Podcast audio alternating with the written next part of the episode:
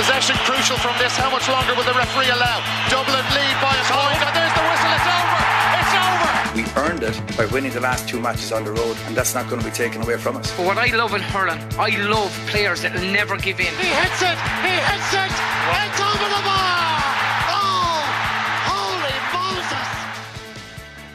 Hello, welcome to the RTE GAA podcast. Hope you're all doing well. Mikey Stafford and Rory O'Neill with you to go back on a, our first double weekend of the Allianz League. Uh, hurling later with uh, former Tipperary midfielder Shane McGrath, but right now we have Peter Canavan. How are you doing, Peter? Hi, Mikey. How are you? Very well, thank you. Peter's going to talk about the football, by the way, not the hurling, in case anybody's just getting confused there. That's Peter's here. to Sure. Good, good, good, good hurler in his day too. I think Peter, were you? That a wee bit, Rory. Thanks. Yeah, Thanks yeah, very you did, you did. You remember that? Yeah. We've got Eamon Fitzmaurice as well. We've got a few football pundits who could double up when we're when we're, we're in a pinch, Rory. Um, right, lads. It was um, an eventful weekend um, across the four divisions. We won't obviously be able to talk about all sixteen games. Um, we'll um, focus on a couple of Division One and Division Two games. Uh, before I forget, because I will forget, shout out to uh, Andy Moran and Leitrim, who are the top scorers in all four divisions, and Keith Beirne, who has scored the not insignificant total of 217 in two games, which is fair going. Um, Leitrim are going going well. Um, I'll stop looking at Division Four now because Wexford lost their first two games, so that's the last that I'll know of. No, uh, so just Can't, they can't, that. they can't, they can't be relegated anyway, Mike. No, that's true. That's the one comfort we've had for a few seasons now. Things we've we've reached the bottom. Yeah, yeah. There's no there, there's no false floors. Um, no, looking up up much much higher, about 32 places higher.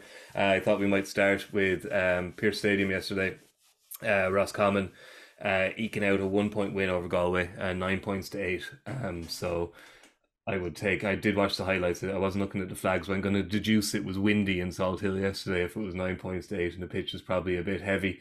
But Peter, I suppose Roscommon is top, and we'll get to that in a minute. But um, perhaps the most significant news out of yesterday, or well, we don't quite know the news yet, but there's a lot of concern about Damien Comer. Um, seemed to fall awkwardly, suggesting a knee injury.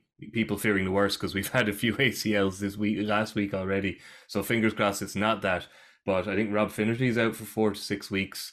Shane Walsh is in Australia. So um, Pádraic Joyce straight away, he's without his starting full forward line from last year's All Ireland final, which um, and not knowing how long people are going to be out for. Championship starts in eight weeks. It's um, worrying times for the tribesmen, isn't it? Absolutely. Uh, I left Castlebar last week thinking that Galway are in a good enough position. They've Walsh to come back in. Uh, I didn't realise Finnerty's injury was uh, as severe, but they were a team with serious potential and a, you know, a, a- and they still do appear to be heading on the on the right track. But they can't afford to be without the likes of Damien uh, Comer. He's uh, so pivotal to what Galway want to play we witnessed last week in, in Castlebar when things weren't going their way, trying to run the ball through. You can just kick it into Comer, and it doesn't matter what way it goes in. He'll make a brave attempt at one. That normally he does, and he, he's very direct, and he can bring other players into the game. So, yes, yes, Shane Walsh is definitely the key man when when when you speak about Galway, but uh, you know it's very hard to hold two marquee forwards and as we witnessed, you know, various stages last year when Walsh was was quiet, Damien Comer really stepped up to the plate. All Ireland final, that was in reverse. So uh, massive blow. Look, we, we hope it's not as uh, severe as, as what a lot of people are talking. We'll, we'll know in the coming days. But best wishes to, to Damien, and I, I hope he makes it. Yeah. That it's not the dreaded cruciate. Absolutely. Um, Roy, there also obviously Liam Silke's in New Zealand and Kieran Molloy seems to be out for the season as well. Um, there's always there's always depth depth of talent in a county the size of Galway and very strong as dual counties go. There's probably very few who could could, could match them in terms of uh, of kind of playing numbers. But um, as we're seeing, like games in Division One for the most part are very tight. Um, they've got one point from two games now, and with the game so tight, as Peter says, if you're without your three starting inside forwards, um, those tight games are going to be hard to eke out. Yeah, but I but I think from it does give him the opportunity to it's for it's a forced opportunity now upon him to it- give players the chance to put their hands up and get you know maybe maybe push into the starting 15 he's got no choice at this stage Um, I think a big worry for them yesterday really was just the second half fade again. They, I suppose, they only scored two points in the second half. Um, they went eight six up, I think it was, in the fiftieth minute, and then didn't score again. And I suppose when you take the likes of Comer out, as Peter correctly said, he's one of these bulwark forwards that you can kick it in ugly and he'll win it any which way you want. And when you have that, like in in a similar vein to a Con O'Callaghan, it's a it's a huge fill up when you're trying to play a slightly defensive game, particularly this time of the year. Now you're taking him out of it, and it's going to be a massive mantle. I mean, if it's a if it is a serious injury, given the congested nature of the calendar, now the fact is, even if it's not a cruciate, it could like if if it's some some way anywhere serious, it could be a month, six weeks, two months, and what that actually does is it it knocks out an awful lot of your prep ahead of the championship too. So it could take a, an extra couple of weeks before you actually get the player back, even if you do. By the time he gets up to match fitness and on, uh, but look, these are the things that he's probably going to have to deal with. I think the congested nature of the calendar is going to force it upon teams to, you know, put more depth into panels. I think what you're probably also looking at is the the the the maybe the managers themselves might start looking, as we predicted, possibly, of taking their foot off a wee bit in these games because if you're running the risk of an injury at this time of the year, it can really derail your season, especially if it's a key player.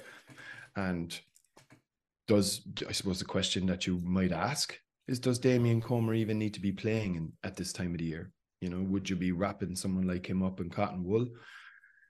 Knowing that you're well hindsight yeah well you know like i mean look yeah. like, but hindsight is only going to be something that's going that that that'll come at the end of this year because as i said this is very much a guinea pig year um, and teams are probably going to find out very quickly about what they need to do in terms of priorities and that's probably a big conundrum now for a yeah. lot of managers including Pádraic Joyce i still think Rory it's a bit early to, to be resting your your key players. Um, if if Galway had won their first two or three games and knew that they weren't going to be relegated, and you, you talk about then, then. then aye, aye. Yeah. But I think at this stage, you know, be it a Tyrone or Galway, Mayo, you can't be going into the championship into the provincial championship uh, on the back of being relegated. I, I think that'll mm. be tough on the player, tough on morale, and that negativity seeps into a county it, it, it, can be hard to, to turn that around. So uh, I think that's why if you look at all the, the teams that have gone out so far, it's they're they're it's pretty they are the mm. teams are, are, are, feeling their, their, their strongest teams. Uh, uh, so it's and bear in mind in, in some cases I think Roscommon are out in eight weeks in in the championship. So yeah you hmm. really you need to be up and running and up and running pretty. It was pretty interesting, Peter, to listen to Davy Burke after the match. He sounded I'm a I'm a Leicester City fan. Um, the year they won the league, uh, in about February, they were beating Manchester City in the league, and Claudio Ranieri has been asked about winning the league. He said, "All we're interested in is getting to forty points. That's all we're, we're interested in getting forty points." So Davy Burke's now sitting top of Division One, and pretty much after he's after the match, he said, "Oh, it was great to win," but he said we definitely need another two points to be safe. So you can see how he's thinking, and it's probably it's not the wrong way to think because you said they're in championship in eight weeks, so get to six points and relax six, a little. Six, six mightn't be safe by the way the way things are panning out in this division. Yeah. I think six would be safe to you, Peter. Um, well, I'm looking at who's going to be in the bottom. Monaghan are the team that's played two and, and have no points on the board. Um, Galway will pick up points there in one. Donegal, Mayo, Tyrone. Yeah, um, six. I would say six should should should see you safe. Um, but, but you wouldn't be, be, comfortable. yeah, we're we're talking about resting players t- towards the end of the league. That there's a lot of those teams are going to be their last game could well determine if they spend next year in Division One or Division Two. Absolutely. Um, we'll move on. Uh, Galway are out next, I believe, against your own county, Peter, against Tyrone. Um, the break that now. was yeah, yeah, the week off now. Um, that was much improved yesterday, Peter. I think the starting Frank Burns was a big help and probably contributed to the fact your own son Darragh kind of turned in a, uh, a very impressive performance. They just looked a lot more comfortable in attack, a lot more fluid, kind of more comfortable in shot selection. Everything just seemed a lot better than last week, which is progress is a good thing. Yeah, absolutely. Two points on the board was was very important, and if Tyrone hadn't got that yesterday, they were very much uh, looking at a, a, a very tough run in. But um, both Frank Burns and Darren McCurry started, so that gave them more options up front. Frank was very forceful out around the middle, and which McCurry didn't score from play, you know, he was making a lot of good runs. He was creating space that that Darragh benefited from on a, on a few occasions. So, um, and Tyrone were cohesive which um, they weren't. I, I, thought the last day against Roscommon there were there was more pattern in their play, uh, some great movement, and they were kicking the ball in. Um, you know, we got scores from long diagonal ball in, and that's what we need to do to, to vary our, our game plan. Now, the caveat with, with yesterday's result, um, it was a very it was a very poor Donegal performance. It was a performance that a lot of people were expecting from Donegal last week. Well, we got it this week, and you know th- there were signs yesterday that the you know a lack of leadership. You know, once Patrick McBrearty was was held up and, and then he was forced to go off injured, what looked like a hamstring injury, that will be a serious blow to Donegal moving forward. They didn't need to lose him on the back of the other players that they've out injured. And okay that they can bring in at least four or five other players, seasoned campaigners, and they're going to need those players if, if they're going to remain in Division One. Yeah, Rory, when you look at like Michael Langan, Ciaran Thompson, Eoghan Bán Gallagher, Oisín Gallen, Ryan McHugh, hopefully not now McBrearty as well. Um, that's that's a lot for Aidan O'Rourke and Paddy Carr to be dealing with, isn't it? That's a serious like lack of as much talent as there is there. There's leadership and experience, which is probably what Donegal need now in the post Michael Murphy era. Yeah, you'd hope that they get a few of those guys back fairly soon. I think they're going to need them. They, the, the, the, what they certainly didn't need was to be picking up more injuries, and um, I think it was a very disappointing performance. Now, I didn't see this game, but from I, I, were you there, Peter? Yeah, yeah, so so I mean, look, we can take Peter's word for it that it was, you know, to only put eight scores on the board. Um, generally speaking, Healy Park isn't the, you know, it, when people say people don't like going there, I, I don't know if if Tyrone's record there is as fearsome as other teams would have in a in a home advantage scenario, and um, I think, look, the big thing from Tyrone's perspective is there was a lot of hand wringing and cup, uh, pearl clutching going on last week over the the defeat to Roscommon, and you're probably going to see a lot of this happen in the in the league where there'll be topsy turvy performances. One week teams are very poor, and the next week, you know, they flip that form on its head and get you know, get a couple of players back. The, the, the one interesting thing, just looking at the Tyrone um, starting 15, I didn't see a huge amount of new faces. Uh, it's a it's a lot of the tried and trusted, and um, and uh, and Darragh obviously chipped in with a couple of couple of scores as well. So I'm sure that was pleasing for Peter. But I think yeah, I think like they kind of know they're 15, and if everybody is fit, well, and able, you know, Tyrone will have plenty to say yet. Mm. I'd say there was there was three newcomers Three to, to, the to the team that well compared to recent years. Um, uh, Cormac Quinn, half back, he, he he scored a point with. Mm. But ten minutes ago, Niall Devlin was on the other wing. He was a captain of our under twenties last year, mm. and Cormac Munroe was was um, full full back. Full back. Mm. So I would say those three are have added a bit of freshness and a different dynamic to to the team. They're still finding their feet. They're they're all young lads um on the back of successful under thrown under twenties. So they're keeping a few of the, the more seasoned campaigners at bay at the minute. But many times have we have we spoken about the importance of having a strong panel moving mm-hmm. forward with the league, provincial championships, and then the round robin. So, um, yeah. But look, good start, uh, or a good win for Tyrone, but um, I would I would have question marks over uh, how much Donegal were really up for for yesterday's performance. Um, to uh, Box-It Athletic Grounds, Rory. Um, Quick, it was uh, as we predicted. Uh, uh, well, you don't need to be any kind of a, a football sage to predict that Mayo against Armagh is probably going to be an entertaining game of football. That it was. Uh, Mayo fans uh, very, very, very unhappy with how how, how they kind of gave up the equaliser. They believe Rian O'Neill wasn't wasn't fouled uh, with the last kind of free of the game. I don't know. What did you think? It looked like there wasn't could- intent, but You he could, you could have easily given a free out for barging, or you know, like it was one of those ones. One one of the things I was I find very funny with Gaelic football is in situations like that when the whistle goes, and players and players they don't know. players players from both teams turn and face the referee. And they're wait they're waiting for the signal.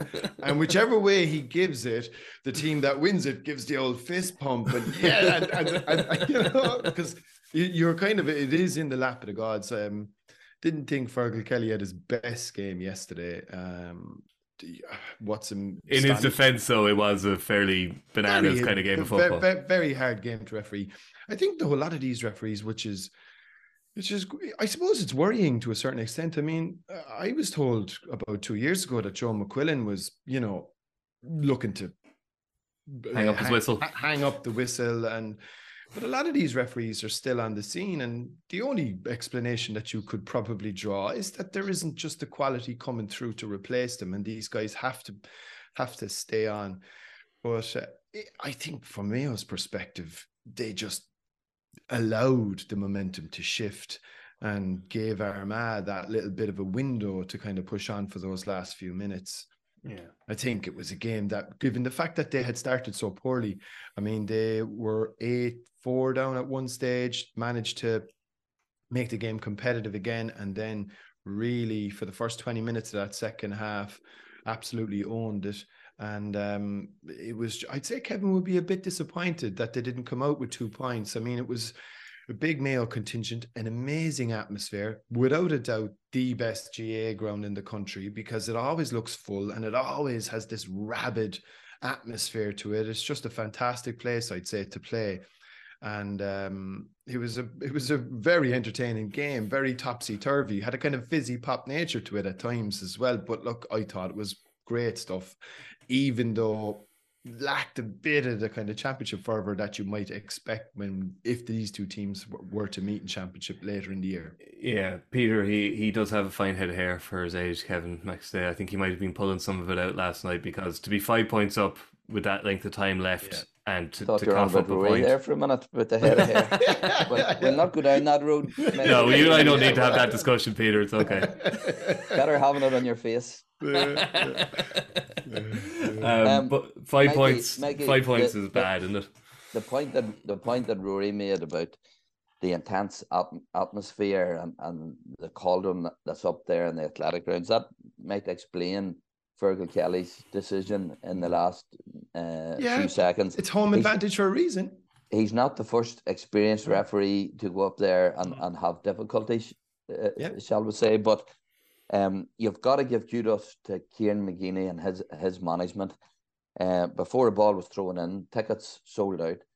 You know, a few years ago, would many have predicted that he would have turned Armagh's fortunes round in the manner um, that he has. It's a brilliant place to play football. Ryan O'Donoghue uh, alluded to that after. So what an atmosphere, and that's and if players can perform in that sort of environment, then they, they will perform in, in, in Croke Park. So first of all, um, it, it, was great to see. Um, I thought it was played at, at a championship pace. I really thoroughly enjoyed watching the game. Um, and in, in terms of Rian O'Neill, he did what any good forward would have done in those moments. He he won his team a free to get Yeah. to get a draw. Um, so at the other hand, yes, plenty of mistakes on, on both sides, but both teams really went at it. And uh, again, once again, you know, if Mayo and Galway was a great game down and Castlebar, I think this surpassed it. And uh, as I say, you'd want to be following Armagh or, or Mayo now for ent- entertainment, that's for Mhm. sure. Absolutely. Um, he's, he hasn't just like he hasn't sat on his laurels, Rory. Um, Kieran McGeeney. You know, there are a few changes there, and there's a few players who seem to be kind of a little bit reborn. Um, Andy Murnin. on the edge of the square. I think proper long-standing Armagh fans are saying they can't remember the last time they saw him play that well. And Soupy Campbell, I won't say he's playing midfield, but he's playing out around midfield. And you know, for a guy who for Sage last year was kind of you know benched, having been kind of their marquee player for the best part of a decade, he seems completely reborn. I know it's only two rounds into the league, but he looks he looks like a different player. He looks to have way more energy. He looks to be a lot faster. Um, so they seem like a team who, rather than being deflated from last year, they've really kind of they seem re-energized. They seem like they're bouncing into 2023. Yeah, they're definitely the farm team. And uh, as you mentioned, uh, look, I don't necessarily think there was any talk within Armagh, but we'll we'll say outside the county, people might have suggested that given McGeeney's record, particularly in the Ulster Championship, that he might have been under a little bit of pressure last year. But obviously, they turned all that around when they made it to a quarter final that they could have snuck in the end. But um, he, they've they've definitely built. They've definitely pushed on. I mean, I was looking. They're starting forwards. All five of the six of them all scored. Um, so uh, like, so you've a great spread now across the team. You uh, they play a very attractive brand of football. They're not afraid to kick it in long and lose those 50-50. So I think that's for most Gaelic football followers is a fantastic trait to have in a team because it gives people you know that's exactly what people want to see. You know they're not a possession based team. They will mix it up. They can run it when they want to as well. I think all, in Armagh are a very exciting team. I think the one area that you might be small bit concerned with them historically, and maybe yesterday, they're fortunate enough, maybe not to pick up a red as well, would be the area around discipline but they do have to probably go and try and win an Ulster Championship. I think that would be a big thing from Armagh a big statement, regardless of what happens in this year's league. I think for them to go and win the Ulster Championship, I think would be a sign of me, like a, a statement, and I think that's probably the big. Ta- I would assume that might be the big target for them in twenty three. Um, briefly, then, uh, just a word on on Kerry, and in particular, Donald O'Sullivan um, scored 1 3, man of the match. First player from his club, Peter, to ever play senior football for Kerry. Uh, he's from a club called Kilgarvan. Uh, his club playing he, the novice he, he, championship. Healy, Healy-Rae country. Yeah, so he is a he's a junior B footballer. Um, I know the uh, I know the Fossa lads are now up to intermediate, but when they started playing football for Kerry, they were also junior footballers.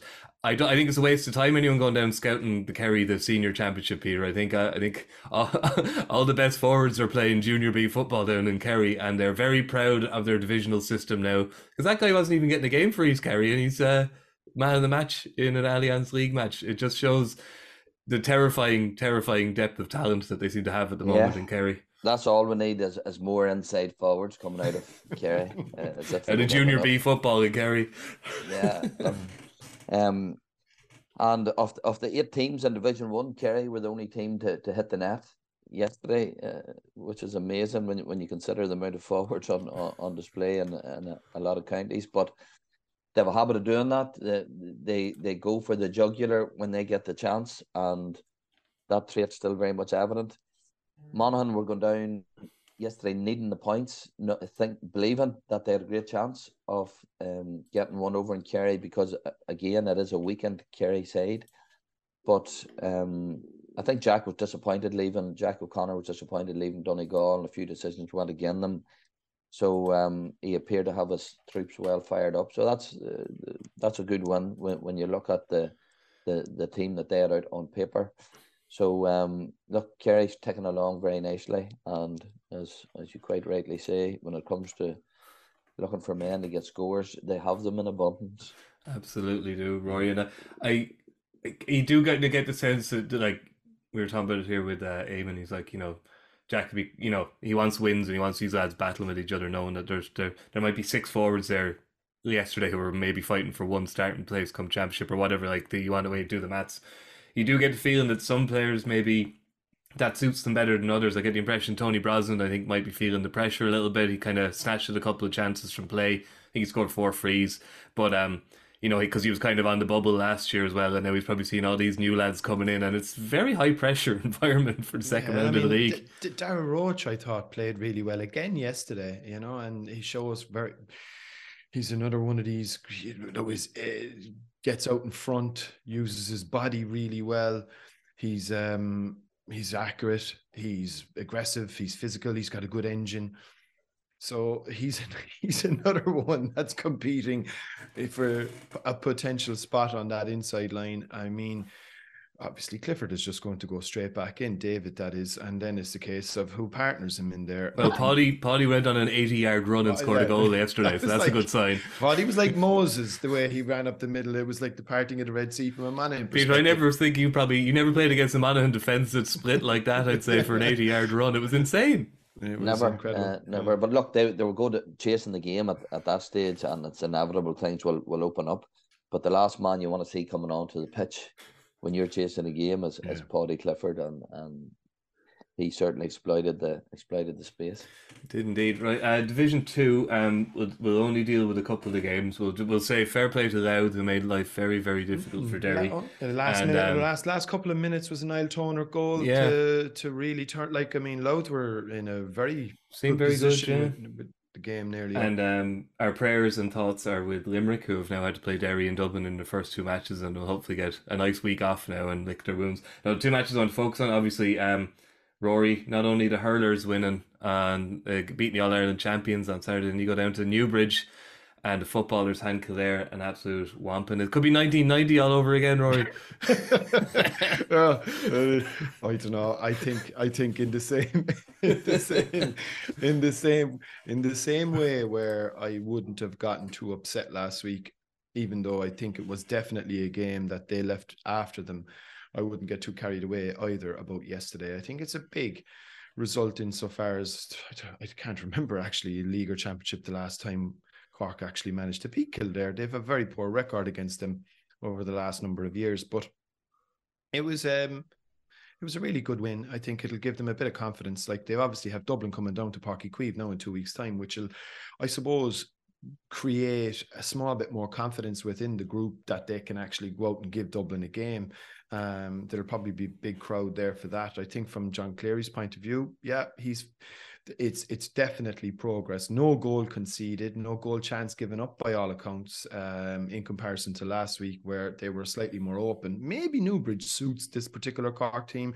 The big open spaces of a Páirc Uí Chaoimh, I think maybe actually played against them to a certain extent. Look, I don't know. I haven't seen this match just going on reports in the paper, but I think it's a huge two points because after the defeat to Meath, you know, the morale probably would have taken a bit of a battering. And the fact now that they're up and running, I think it'll give them a chance. They should. I, I, I, my prediction at the start of the year that Cork would kind of finish mid-table in Division Two, and I think that's probably still the case. Mm. Um, for for Kildare, Peter, um, two fourteen to seven points. Uh, we'll add the caveat it's the league, etc. But we, I think we're all agreed, no team in Division Two is uh, keeping the handbrake on here. Um, Glenn Ryan and his dream team kind of came in last year as expected. You know, they're gonna, you know, put the backbone back in Kildare football, a lot of fight and kind of a lot of pride, and we saw that at stages last year. But um, uh, that that one that's that'll be a hard result for him to swallow in front of a, a big crowd in Newbridge, and his uh, he doesn't hide his emotions in post match interviews. He's done a couple of he's done a couple of really snarky ones. I think poor Damien O'Meara just asked me, say, have you any can you put your finger on how that happened? He's no, We'll look into it. he was so, honest. Yeah, he's very a, honest. Yeah, you need to put a bit of thought into your questions before you you, you approach. Look, he's he he's been honest. That's that's how that's how disappointed he is. You you put so much of your time and effort and and to getting the best out of the players in front of you, and for and for him to go out and, and to witness his players who have performed really well since since he has come over. They were really competitive last year in Division One and I would say this is the first game in the league in a long time where they would have been going in thinking we should be winning this game hmm. with a few points to spare. And because they were in Division One last year, and that certainly wouldn't have been their mentality. Whereas that that was one game that they would have been very confident. I would have thought going into because they very nearly beat Dublin in, in Croke Park last week. So pre Glenn Ryan era, it, it was consistency was was always the problem for Kildare. They could beat anybody on a given day, and yet they, they could turn around and, and, and lose heavily. And that's that appears to be their problem once again. So, yes, he's a few players missing and, and whatnot. But I do believe that what they're sitting on no points after two games. Mm. They're in danger of, of, of, not competing in in the Sam Maguire moving forward.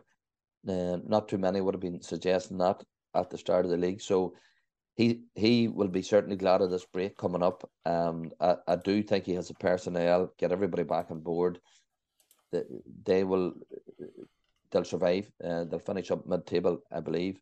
But it's me, I suppose. Everybody predicted in Division Two that Dublin and, and Derry were the teams that would come out. That appears to be the case. But you have Meath tucked in there with them as well. Scored what seven twenty two in, in two games. So it's it's it's back to the old Meath in some regard. And in the, the two games they haven't conceded a goal.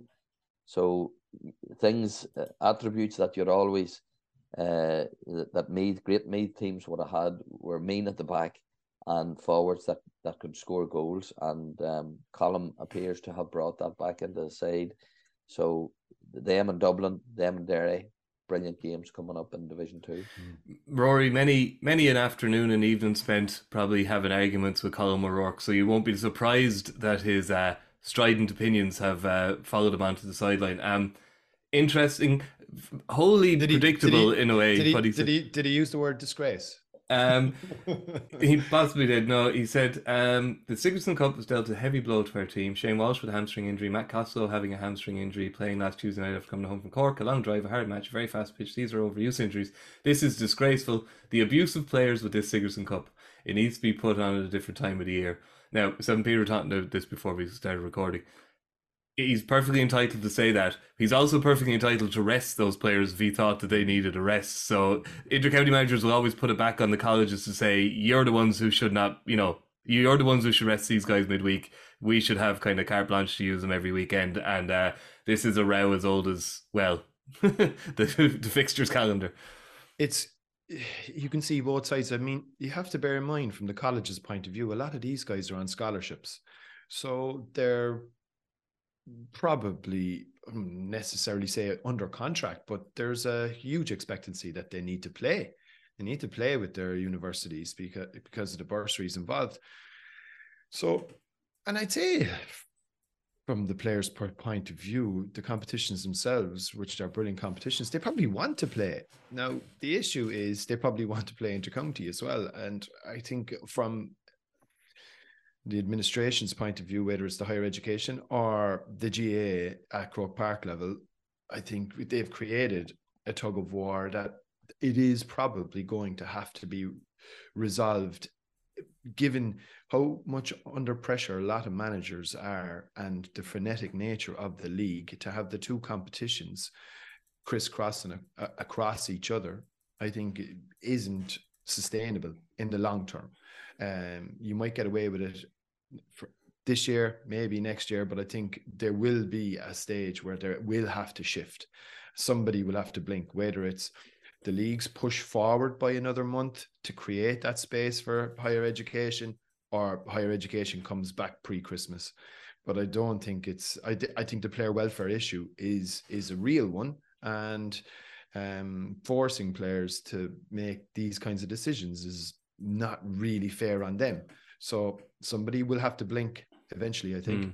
Uh, Peter, this this would be uh, an issue, maybe not at this level, but like I guess from your work in colleges, etc., um, managing underage teams, this is a very important issue. Like this, this, this goes beyond two points for you know a county or for a Sigerson Cup team. This is about you know the the welfare of you know young athletes and as much as everybody says, oh, you'd much rather be playing games than training, there is a limit probably on how many games you should play a week, and, and three and eight days on these on pitches at this time of the year against this level of opposition is probably it's only going to lead to more injuries, isn't it? It is absolutely. I have a man in the house here in, in that predicament, whereby going up the road to Belfast to, to perform with Jordanstown and coming back down for county training and, and county games. Um, so Rory's right. Something something has got to happen here. There's got to be a movement, and the reason it, it can't stay, a couple of reasons. Um, with the split season now and the championship uh, being moved forward, and the nature of the league, how it affects the championship, there's an increased importance in the National League now mm. that has never been there before. So that's got a knock on effect to managers. There's an increased pressure put on managers for their for their team to to perform. Um, so they're putting pressure on their players. In some cases, uh, players have been asked during the week not to play for their university and, and Sigerson Cup. So right away, players are are being put in a situation. Do I go against my county manager here? But I'm on, I'm on a scholarship. i am training with my friends here up at Sigerson, and I know how important the Sigerson and Fitzgibbon Cup is to. So uh, I, I think the only answer yes, you could push the National League back out a week or two, and it gets out of uh, uh, more inclement weather as well, which is not a bad thing. But I, I do believe Fitzgibbon and Sigerson are, are going to have to be moved uh, prior to Christmas, and what it impacts then on is, is the the All Ireland uh, stages of the club championship. But you're talking a very low percentage of players mm. that would be involved in that, and I think if players are involved with the club, they'll take the hit. They'll just say, "Yeah, th- this is a once-off for with my club in an All Ireland semi-final or final," and the university are going to have to accept that maybe that they may be without some players then. But to play it off in, in, in December, for example, I think the players would have uh, would enjoy it more, the better opportunity to train and to play with the university and it, it, gives them more time with the county um, over the Christmas holidays and, and, and January to, to concentrate fully on um, uh, on the National League and their county team, and I don't think you'd have this the situations happening that that Colm alluded to yesterday. Yeah, there's the flip side, I suppose, is that the, the lads involved with Sigerson and Fitzgibbon who don't play county will say is less time for us to prepare as a college team for the competition if we're only in college from September and we're playing in November or December. So that's that's the counter argument, but I suppose.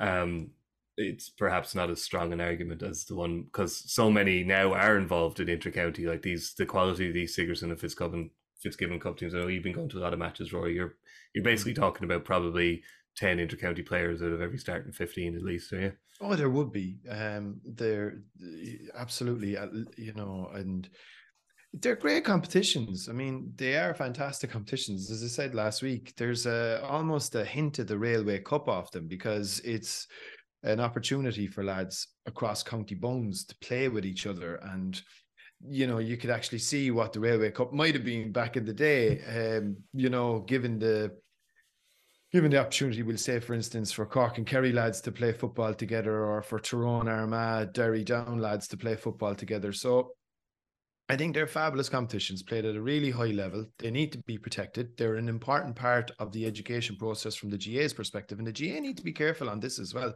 because the universities will only take so much, you know, like they have they invest quite a lot of money into these scholarships. They can redirect that elsewhere if they feel they're not getting um, a fair bang for their buck. And you know, there's an awful lot of Olympic sports that are constantly crying out for investment in at university level. There's rugby sevens and there's all sorts now. So you have to be careful that you you don't annoy the higher education to the extent that they decide to, you know, not invest in the way that they feel is worth their while when the competitions become demeaned and devalued. And that's it's a tricky balance to strike. Yeah. Okay. Well, we finished talking about football last week, talking about the Sigerson Cup, and now we finished it on Monday talking about it as well. So clearly, it is an issue. Uh, Colm Rourke's brought it firmly into the limelight. Peter, we shall let you off, and um, we will talk to you again soon. No football next week, so we'll ho- hopefully chat to you in the next fortnight or so. Take it easy. Thank you very much. Cheers, Maggie. Red Roy.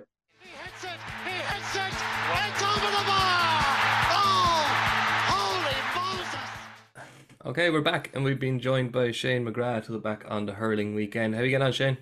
Uh, good lads. Good stuff. Um, you, you you were at two matches at the weekend, Shane. One was a contest, one one less so. you're at Tipperary on Saturday night, and you were below in uh, Dungarvan yesterday. Yeah. Yeah, look, as I said, like uh, I, I, I was in Thurles. I wouldn't call it a match. And uh, there was two teams there. It had all the, the ingredients for a match, but it was it was a non-contest. It was it was really really uh, really poor stuff to watch from a Laois point of view, but from a tip point of view, that's all they could do. And I suppose we, we could chat about it later. And I was down in uh, Dungarvan yesterday, um, Fraher Field. They, I think they kept it at three and a half thousand, and there, there, there was that there. Um, great atmosphere there now, you know, first round of the league and everything, and uh, got a thrill of a game, like you know. And um, I know the debate, lads. I know you last week there as well on the pod like that. You're wondering what uh, what does it mean, but I tell you now what happened down in Cork Saturday night, what happened in Dungarvan yesterday. It was great to see. Whoever's out in the field are going to give it their all, and I think that's that's all we can really ask for from the league. Yeah, to be honest. Yeah, uh, on Saturday night, we might as well start there.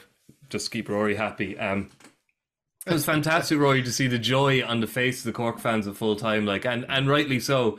But I know this from last year because Wexford beat Limerick in the first round last year, and the first defeat of Limerick in the league, in my experience, you can put great stock in, and the team who wins can take great value out of it. But every every league match that Limerick kind of just kind of get through and maybe win, lose, etc. Uh, there's a little bit less stock put in each of them. So th- to be the first team to beat Cork is spe- uh, to beat Limerick in the year, it is special, and it did seem to be a fantastic atmosphere. And um, and all I can think about is Kieran Joyce and how important he's going to be for Cork for the next ten years. He's oh, immense. Oh, like uh, we spoke about him last year, Mikey, when he first arrived on the scene. I mean, there had been a lot of talk about this this lad, this lad for good few years coming in that he would effectively lock down centre back. And I don't know if Shane agrees. I still think centre back is the most important position in hurling. I think a, a good centre back is just what they're just worth their weight in gold, and um, uh, to have somebody of his caliber, and he can mix it as well. I mean, he's a beautiful hurler, but he's not. He's not. He's well able to get stuck in.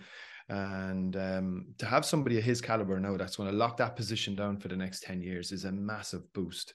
I think, from Cork's perspective, on Saturday night, I think the one really interesting thing was how hard their forwards were working out of possession. I think that's a real hallmark of Pat Ryan's teams. I think that was maybe a, the biggest shift. And I think it was a satisfactory win, given the nature of it they were eight points down at half time to kind of come back. And Limerick played well as well. I mean, Gearóid Mac Gearóid Hegarty was was uh, you know like it's just picked up from where he left off, and a couple of the big players all played well, and uh, they had. You know, like I think Limerick, Limerick gave it socks. So I think Cork can take certain things from it without getting too carried away. Obviously, the big blot is the injury to Robbie O'Flynn. I think that uh, looked serious. I'm sure we'll find out later t- this week today how serious it is. Um, I think that's that's a devastating blow for Cork if if it is as serious as it looked. Yeah, we have a few. We were talking about in the football show as well. Obviously, a Comer, etc. There's a few injuries we're waiting on. Uh, back to Limerick for a second, Shane. It does seem I, I perhaps John Kiely is tweaking his approach a little this year rather than leaving lads off entirely. You know, he's asking the likes of Declan Hannon and Gearóid Hegarty to play, you know, 48 minutes, 57 minutes, kind of, you kind of getting him in there, I suppose, kind of, and it's good for him to have, like, say, he's got young fellows like Colin Coughlan playing, like, to have them alongside Declan Hannon is of great benefit. And obviously, he probably perhaps Kiely seems to be a man who's who's constantly experimenting to see like what what best service, how best the league can serve him come the summer, etc. So he does seem to be tweaking things a little bit. So I'd imagine, with that in mind, Limerick probably will be slightly more competitive than they were last year in the league, which is not saying much, I suppose. Yeah, I, I they're they're definitely a bit ahead where they were last year, and Mikey, I think mm. in hmm. regards, you know, physical condition and training and stuff like that. Um, like with all due respect to the Wexford lads last year, the Limerick boys were just seemed a bit more sluggish than what they did against Cork. I thought that was a thought that was a, a really uh, fast paced game and all that. All that being said, I could name ten lads that will probably maybe be on the starting Limerick Championship fifteen who didn't feature too much to the right, such as the depth talent they have.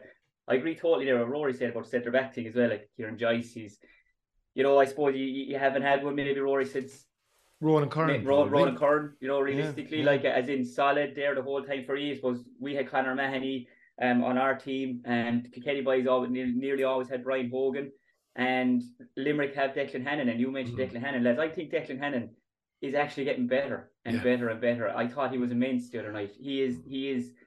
If you could make a video of how to jab lift the ball well in a group with a sharp grip, it's Declan Hannon would be making the video for it. He's mm. he's just so good at the simple things and maybe for maybe for like how do I say this now? For for non hurling people who aren't looking at the smaller things and only look at maybe who's getting the goals, who's getting the points. Like Declan Hannon is pivotal. Like he is that quarterback thing for, for Limerick. It's the simple things he does. He looks up every time. I, I rarely ever see him get hooked or blocked down as well. He's just so good at finding that bit of that yard of space either side. So look, I, I think the Limerick boys are, are well ahead where they were the other night. I suppose there's small things like you know, um, like you know, Nicky Quaid is obviously massive to them.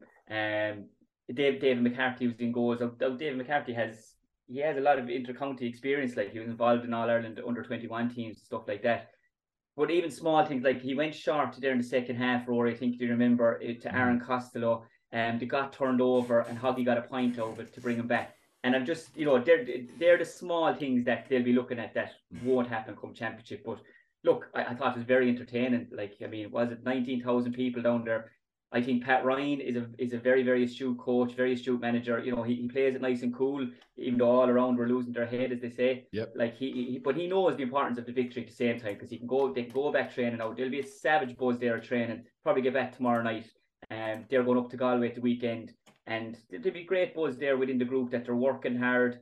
And I don't think there's any secret to the success, lads. In my opinion, that in the first half they just kind of stood off the Limerick lads and I think their tackles went from, if I'm right in, in reading it somewhere there on Twitter, they went from 23 up to 41 in the second half, 23 in the first half, 41 in the second half. And like, I, I don't think there's any secret to the success, lads. They just worked harder.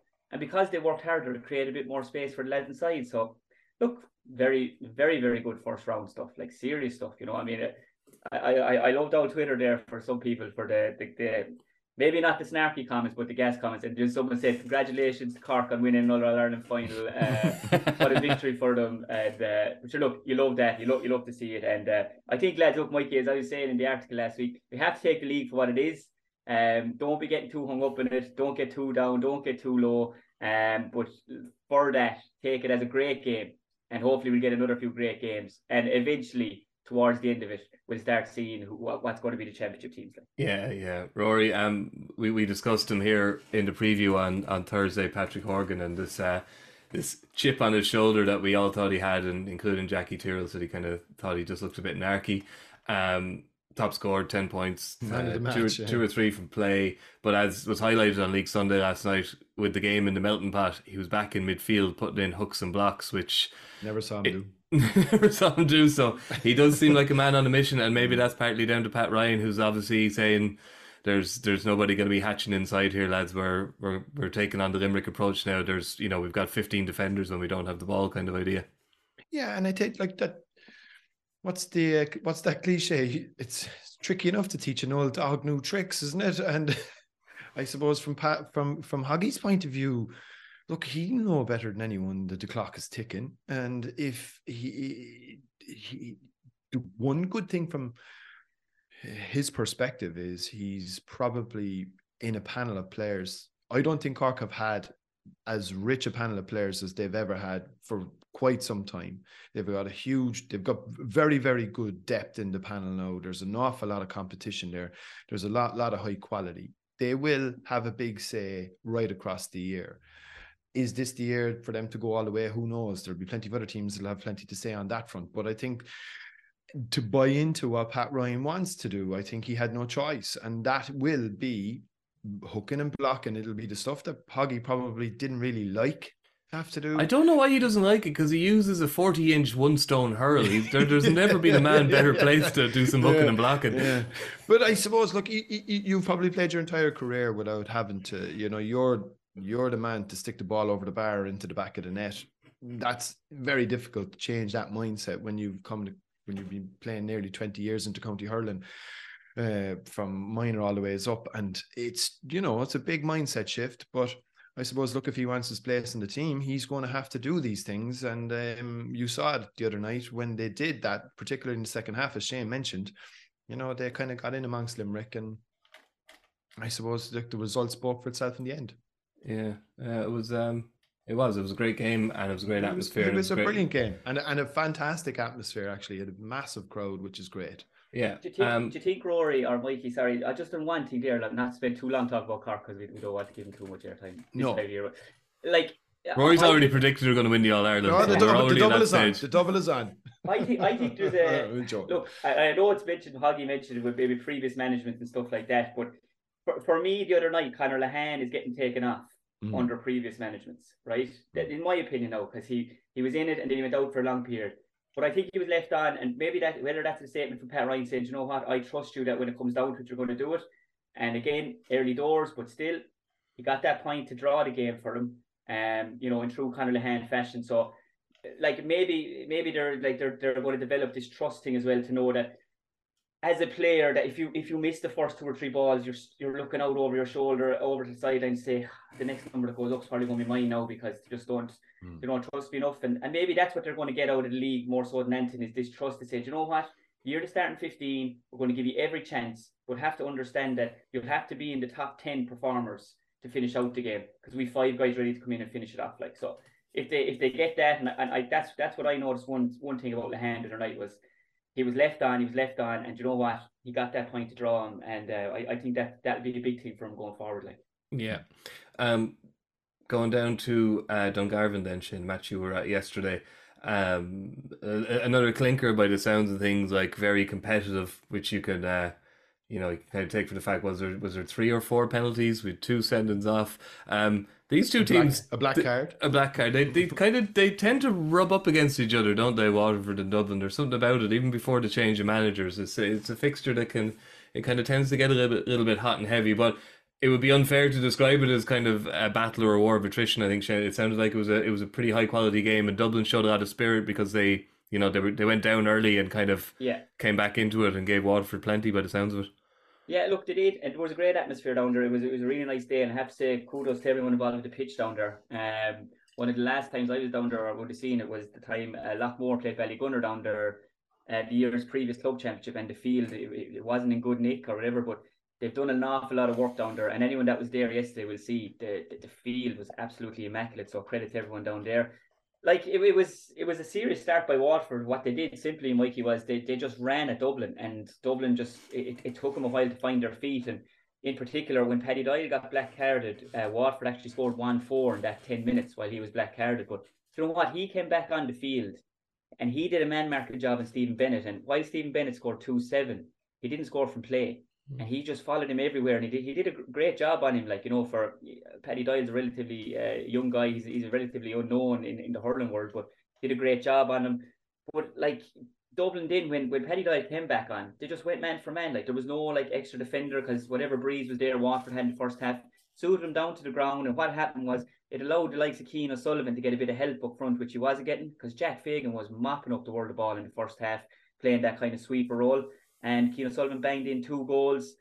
And then he had to go off at half time injured. Ronan Hayes came on, he had to go off injured. It was just nearly a curse to come on for that full forward position there for Dublin yesterday because everyone that came on was nearly getting injured. Alex Considine got hit his shoulder by Austin Gleeson lads, and he will be feeling it today. And a fair shoulder, but like Ozzy, he's, he's gone big, he's gone very strong. I'd say these guys will get a lot leaner come championship, but look, it was a very entertaining game. It was there was there was mayhem, um, Mikey. Like I mean, no one even knew the Waterford, the WLR lads who side us. They had no idea why Jack Fagan was after getting red carded. They, they thought he was being substituted, but I think what happened was he got a yellow, and uh, he he got the black card, and as a result, he got the red card for the yellow and the black card.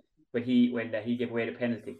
Um, so look, it, it was absolute mayhem like um down there, but it's a great atmosphere and Davy getting involved and Micheál Donoghue and, and Francie Ford and Noel Larkin, they were all getting involved. And gee, you had to check you had to check the calendar there to make sure that it was February the fifth and not in, in May. Like so it was brilliant. And um, like the, all the public were there and the kids that were there, they really enjoyed it. So look, again, I have to stress you take it for what it is. It was a very, very entertaining game.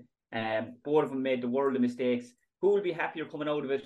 I think they'll both be happy because Micheál Donoghue was they were eight points down, I think, at one stage, one five, two points he would have bit the hand off you for a draw. And the other side of it is if you told Davy you'll be down to 13 men, but you'll still get something out of it. I think they'll, they'll both take a lot out of yeah. it. And look, I have to say, lads, Ozzy, it's been a lot said about him and everything. He came on yesterday, showed his class. First ball, he got straight over the bar. There was a nice breeze there yesterday. The, the smart sliotar was dropped uh, short eight times, lads, just to let you know, against the breeze. So whether they're after making it a bit heavier, I don't know. But uh, uh, Ozzy and Dessie Hutchinson were, they showed their class and they came on. Other side in, Donal Burke you know, lads, we all know he's a great free taker, right? Mm. But taking a penalty is is completely a different skill. And he just is at his ease doing them as well. So they're going to need someone to give him a hand. And yesterday, in fairness, Cian Boland did that. Three points to play, won the penalty. So look, I think they'll both be happy uh, happy out with it, lads. Um, Waterford have Laois next week.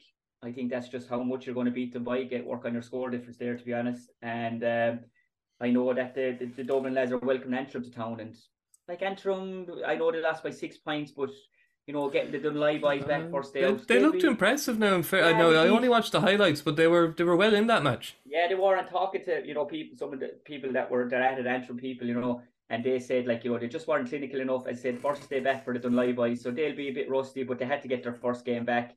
And um, but I tell you, lads, it's like the crowds that are going to Corrigan Park now. And look, he's my own, my former teammate, a, a good friend of mine, Darren Gleeson. Since he's gone up there, like I was talking to someone from Antrim from O'Donovan Rossa, and he told me before they came, like they might get two or three hundred people at Corrigan Park, and now it's it's Corrigan Park is a sellout because of the appetite for hurling, the, the structures that are in place, underage, under twenty, seniors, and I I have to say there's no more this kind of moral victories. It's either they're good enough or they're not now anymore. It's no like ah we only lost by three or four points. Kilkenny sure they're a hurling stronghold. It's not that anymore. You're everyone's going up there. There's no more surprise element with going up to play Antrim. And it's just to see how are they going to travel now we all know what they're like Corrigan Park. If they can travel well, you know, it'll it'll be it'll be good for them. But as regards Antrim, Westmeath, Laois lads, Antrim are way ahead, and Westmeath and Laois are. I, I, I just don't know what to if, if they use it as some kind of uh, motivator, stick it up on the wall, but they're just not in good places at the moment. Mm. Um, just a word, uh, since we are discussing it there, Roy, uh, Kilkenny, um, again, we're working off the highlights, and he, he was highlighted last night, Billy Drennan, who yeah. who um Jackie mentioned on Thursday. Um, definitely, yeah, one for the not for the future, one for the now. But it, it was interesting to see, you know, Kilkenny under new management for the first time in twenty five years. Um, maybe again it was just the highlights that the subs picked, but there seemed to be quite a few short puckouts from Kilkenny, which is not. I know we are getting a little bit of it last couple of years, but it seemed to be again. It could. It's hard to tell from the highlights, but there did seem to be quite a few. So uh, a little bit of change of foot. I think, uh, but they had to as well. I suppose it's just kind of moving with the times. I don't think you're going to see uh, a drastic change of culture. I think most teams have to mix the game up. I think you go short when it's on but you also have to keep your opponent guessing. And if you can land one or two down, I mean, I, I noticed it particularly in Páirc Uí Chaoimh on Saturday night. It was it was noticeable as well in that both teams, you know, would let the ball into the half forward line from directly from a puck out. And if it broke, you were looking to try and scramble. I think Kilkenny will do the exact same. They will mix the game up. And I think that's just the, that's modern hurling. You you can't just be a short ball team or a long ball. I think it's a mix of both, and I think Derek Lyng is smart, is very smart fella, and he will see. Like the, the reality from a Kilkenny perspective is there's never going to be a deficit in terms of ability or skills or basics on a, on on and just on how to play the game of hurling. So implementing different tactics and different types of game plans should be, you know, reasonably easy to uh, get get across to. I say, I'd say what I can only imagine is a fairly receptive and captive audience, and you've got a lot of young lads now that probably would have played under Derek when he was in when he was manager of the mm. under twenties, and he'll get a tune out of them. I mean, you know, they've possibly found another another big strapping ball winning forward uh, who can score and you could when TJ and the lads come back, you know, I think uh yeah, we'll we'll be we'll be hearing plenty from Kilkenny yet. Yeah. Um a, quick word on Clare because Shane, I can tell you you you you're not putting too much stock in the opposition. They beat Westmeath four twenty seven to fourteen points. It is interesting though when you just kind of read it. They only had eight players who played against Kilkenny in the uh, in semi final last year uh, debuts for Adam Hogan, Jack Kerwin, Brandon O'Connell, and then I was almost more encouraging is the fact that three lads who didn't play any uh, championship last year, Aidan McCarthy ten points, Davy Conroy five points, and Seadna Morey got a point. and then you got Mark Rogers as well getting a couple of goals. Um, and obviously they're resting a, a fair few players. It was Westmeath, but um, I suppose a lot of people kind of Rory was wondering last week just kind of how Clare would kind of come back after last year because it was so promising in the Munster Championship and then kind of ended in a slightly demoralising way. You know, one way to regenerate, I suppose, is to bring in new players or lads who missed out on last year, which Brian Lohan is able to do. So they'll they'll be a very interesting proposition come the Munster Championship, I think. Oh yeah. definitely. And no more so, the Cork have a really strong group. I think Clare have a seriously Mm. strong group if they keep them all fit. Like, if you take That was the problem last year. Yeah. yeah, like but even like even that day I was up I was on duty that day last year, the All Ireland semi final and when Kilkenny absolutely annihilated them. Like but I mean before that match people have to realise John Conlon came out and unless our Lord actually came down and tried to cure his injury, you know, and everyone knew he wasn't going to play the game. He was limping around like um Tony Kelly supposedly he wasn't at full hill for that game either. You know, now everyone knows the job Mikey Butler did him and a- absolutely brilliant job. But I, from my understanding is Tony Kelly was actually sick going into that game. But I think what, what Brian Lohan has now is at the moment, and if he can keep them all fit, like is is a really strong panel where the the over reliance maybe on Tony, it, it it it just can't be as much as it is because look, if it is, and if he's not at full tilt, no more so maybe than Donal Burke's not at full tilt for Dublin. Where else do you look for? Because you look around, you say, look, I've been doing it all year. Someone else needs to do it now. But then maybe the other lads might go, I actually don't know what to do because I'm always looking at you to do it. So I think what you have now is like say Aidan McCarthy, massive to get him back, massive like Mark Rodgers. He's a serious, serious talent. Like he scored one of the goals yesterday. If you get a chance to watch it, lads, uh, on highlights or clips or something, some sort of a stream, absolute uh, of a goal. Like so, there's two guys there. Dave Fitzgerald is just popping points over for fun there at the moment. We're normally associating him as playing in the backs, but he's at that midfield half forward line.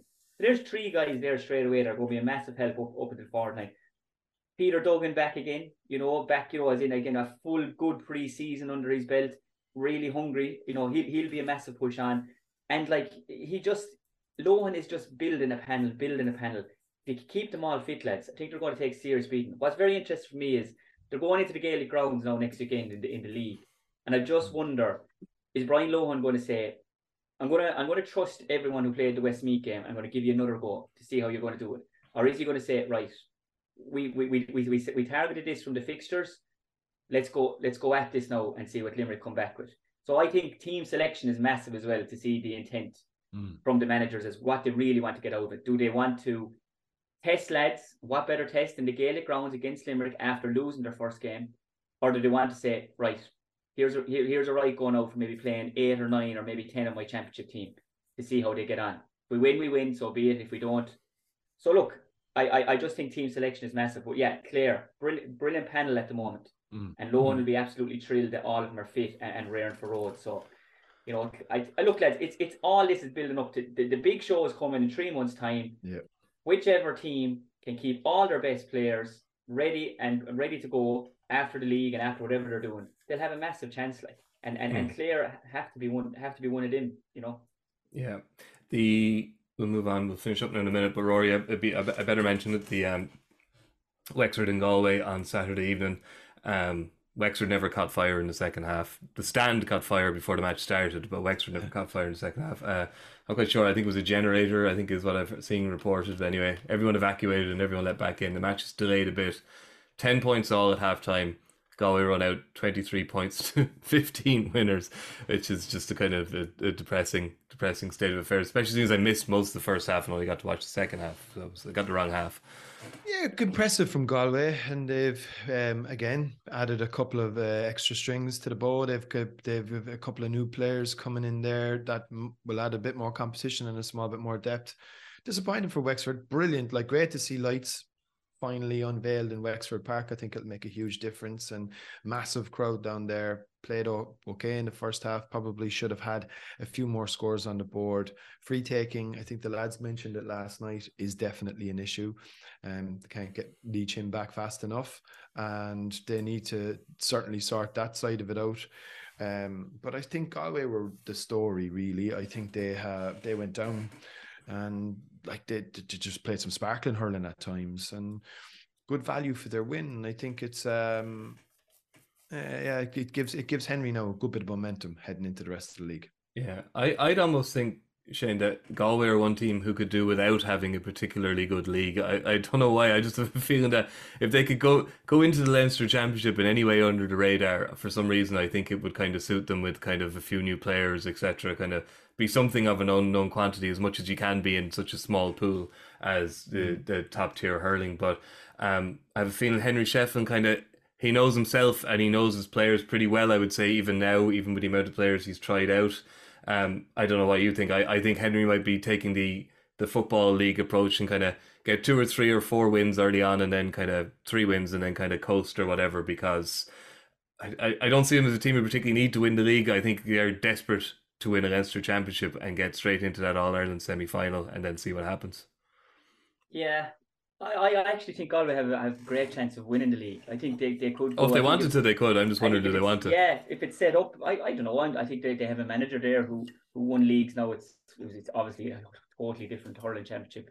To win, they were winning the leagues, and to win now is like you know. Um, I, I think you know there, there's there's there's two games in Leinster right that that Galway, you know, will look at right. They they they'll really want to beat Kilkenny and and um, you know they really they really want to beat Wexford, right? Well, they want to win them all, really. But I mean, they're those they have to think about. They're they're they're, they're right, and it depends how Dublin come along. But I mean, realistically, like you know, um, for the Antrim and Westmeath games, it, it, like I think they're they're actually their third and fourth game as well uh, in Leinster for Galway, right? So like they, they they they could look at that block and go like we could we might have a chance here of maybe not going full tilt at this. We we could have um, two victories got. So I think that if, if there is a team set up like that that, that could go on, that the schedule might suit them, etc., etc. I think Galway are going to go at this and go all out at this. It's Henry's second year. I think you know you, you about, about winning and momentum and the confidence is going to bring the group and you know he's trying out new guys there. You know like Eamon O'Shea's son is there full forward lads, and um, you know he's he's got really strong. He, he, he himself and Billy Drennan.